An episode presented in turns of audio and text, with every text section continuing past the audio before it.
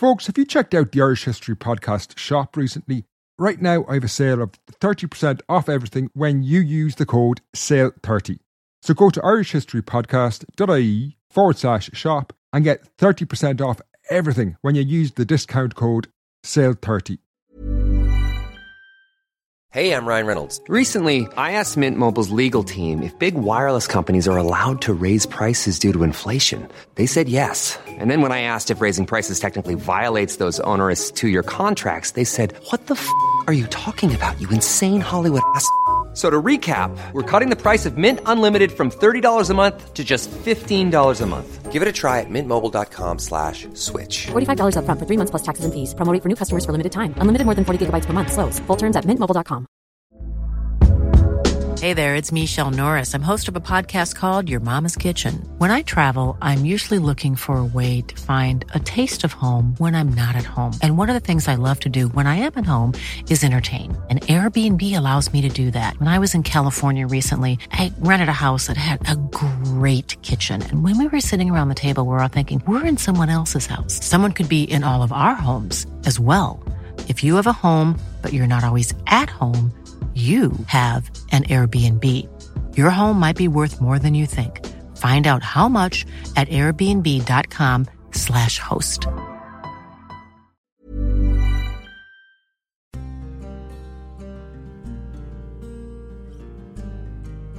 Hello and welcome to the Irish History Podcast. My name is Fin Dwyer, and this is an episode on the Siege of Dublin in 1317. If you enjoy the following podcast, you will love an upcoming tour of medieval Wicklow I am organising on May the 18th.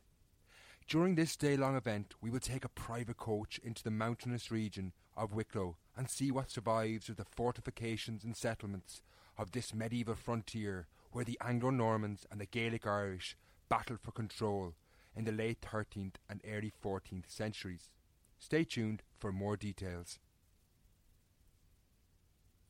On February the 21st, 1317, tensions in medieval Dublin reached fever pitch. Dubliners were living through what were the worst of days.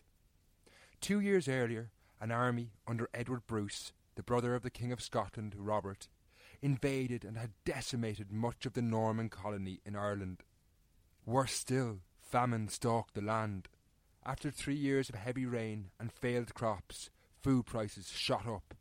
The price of wheat had reached 24 shillings for a crannock. That was around six times the normal price. Faced with starvation, the poor were reduced to dire straits. Reports of cannibalism were frequent. The annals of the Four Masters reported a universal famine prevailed to such a degree that men were wont to devour one another. If this wasn't enough to deal with, Dublin's residents, by late February, were in a desperate panic. The Scots, who had conquered Norman Ulster, were on the move, invading south and heading for Dublin. Only a few days previously, Richard de Burgh, the Earl of Ulster and Lord of Connacht, had arrived in the city, fleeing ahead of the Scots army, led by the King of Scotland himself, Robert the Bruce. Bruce's army had operated a scorched policy in Ireland since arriving two years previously. They had burned crops and took what little food there was, and now this machine of death was on its way to Dublin.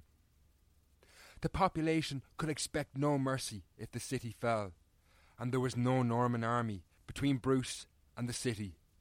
Indeed, the king's representative in Ireland, the justiciar, Edmund Butler, was still busy far away in Munster trying to raise a force, but it would not arrive in time to save Dublin.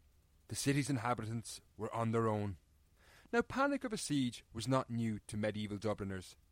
In December 1315, a few months after the Scots first invaded, they defeated Roger Mortimer, the Lord of Trim, at the Battle of Kells, and in the aftermath it had briefly appeared that they would attack Dublin. Frantic preparations had been undertaken. Ten thousand crossbow bolts were ordered to Dublin Castle. Large boulders were brought into the city, along with large cowhides which would be used to protect exposed wooden structures from fire. In 1315, however, the city had been saved when Bruce turned west away from Dublin. But now in 1317, the city's population would have to undergo all these preparations again. This time, Bruce would not turn away. He was heading directly for Dublin. Fear and panic gripped the population. Sieges were horrific. Starvation and disease were the best outcome if the city managed to hold out. Murder and pillage on a grand scale would follow if the city succumbed. As word of the imminent arrival of Bruce's army spread through the city, the population and their mayor, Robert de Nottingham, began to prepare for the tough times ahead. These preparations included the removal of any internal threats who might be loyal to Bruce. In the city streets, the rumour mill of Dublin focused on Richard de Burgh, the Earl of Ulster, the man who had brought the news of the imminent arrival of the Scots army a few days previously. He had long been suspected of being in league with Robert the Bruce in Scotland. De Burgh was, after all, Robert Bruce's father in law. His daughter, Elizabeth, had married Robert in 1302. Worse still, some of de Burgh's leading supporters in Ulster had supported Bruce's invasion of Ireland in 1315. Then de Burgh himself had refused military support in the defence of his earldom of Ulster, and his own defence against the Scots had been disastrous, ending in a rout at the Battle of Connor in 1315. This was all too much evidence for the population to stand idly by, and they took no chances. De Burgh was to be arrested. Led by Robert de Nottingham on the 21st of February, a crowd of citizens crossed the River Liffey and headed to the Priory of St Mary's, situated in the Capel Street area of Dublin today. Here de Burgh was staying with his family and retinue. Approaching the priory, the citizens must have been apprehensive. Richard de Burgh was one of the most powerful nobles in Ireland or even Britain. Seizing him could have immense consequences. But so too could leaving him at large if he really was a supporter of Bruce. Arriving at the monastery, the townspeople demanded de Burgh be turned over. However, he would not relent. This no doubt fueled suspicions further, and in this desperate hour the townspeople had no time or inclination to debate with de Burgh. They attacked his quarters in the priory, killing seven of his retinue, and as the chronicler of St. Mary's relayed, the Earl of Ulster resisted being taken, and only relented when the room he was in was burned. De Burgh who it later transpired was almost certainly innocent, was taken and imprisoned in Dublin Castle, and now the citizens began a frantic preparation of the city and its defences. The Priory of St Saviour's, a Dominican foundation situated on the north bank of the medieval bridge, close to where the Four Courts stand today, was torn asunder. The stone was hauled across to the city on the south side of the river and used to build up the walls, which were in poor shape. Sorties to surrounding farms were made, and foodstuffs were taken and brought inside the walls. No doubt, just like in 1315, vast amounts of crossbow bolts were amassed, which would rain down on the Scots as they assaulted the walls. However, the preparations were cut short when, on the 23rd of February, the vast Scots force, numbering thousands, arrived on the north bank of the River Liffey, setting up camp northwest of Dublin taking Castleknock Castle and imprisoning the Lord Hugh Tyrrell. The scene was set for an emaciating, grueling siege.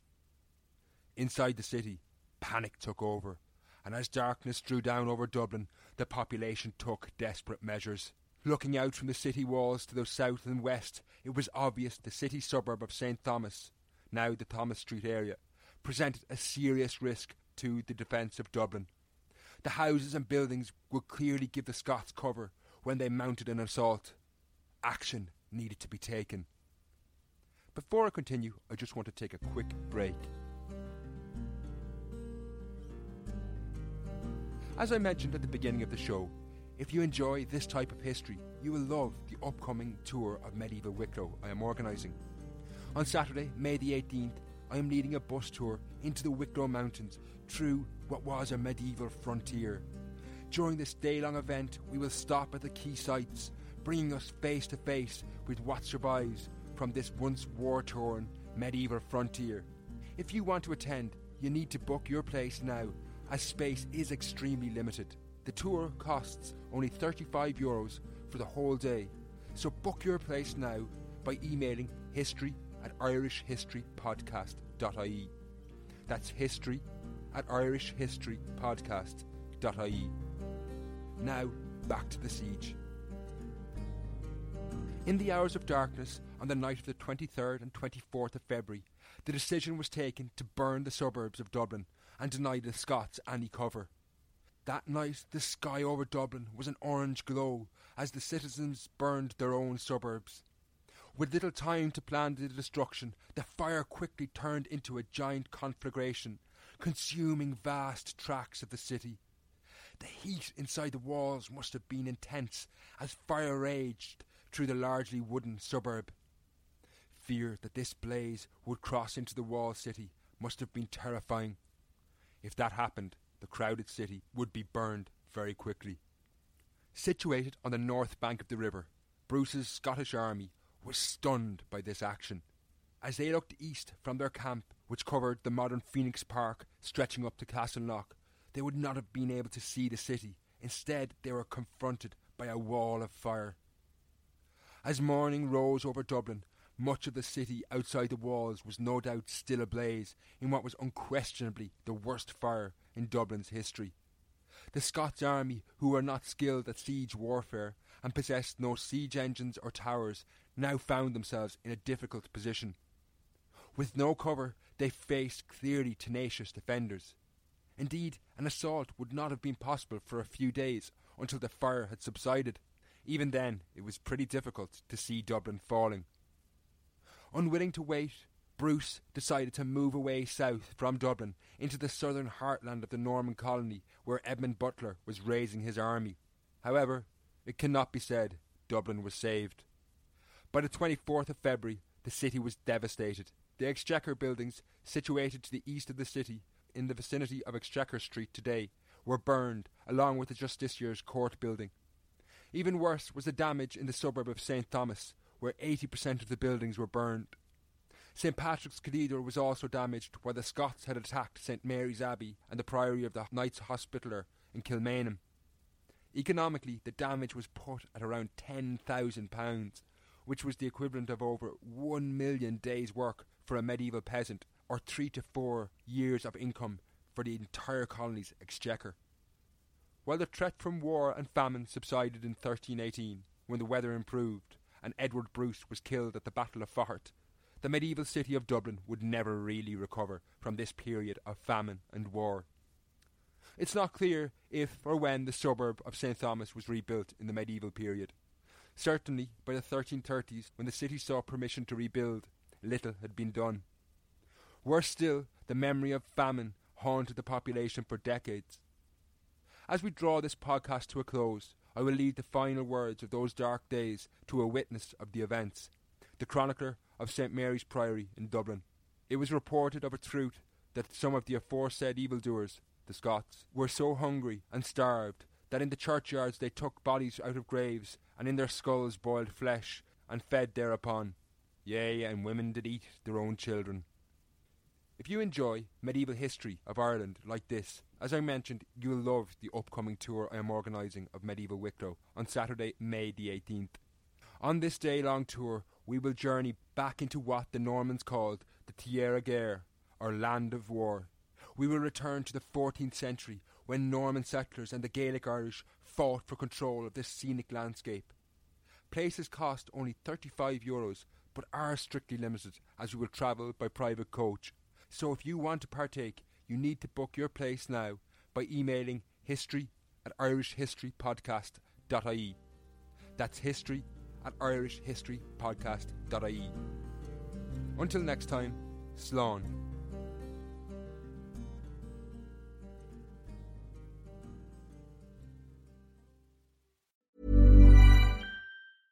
Mom deserves the best, and there's no better place to shop for Mother's Day than Whole Foods Market. They're your destination for unbeatable savings, from premium gifts to show-stopping flowers and irresistible desserts. Start by saving 33% with Prime on all body care and candles. Then get a 15-stem bunch of tulips for just $9.99 each with Prime. Round out Mom's menu with festive rosé, irresistible berry chantilly cake, and more special treats. Come celebrate Mother's Day at Whole Foods Market.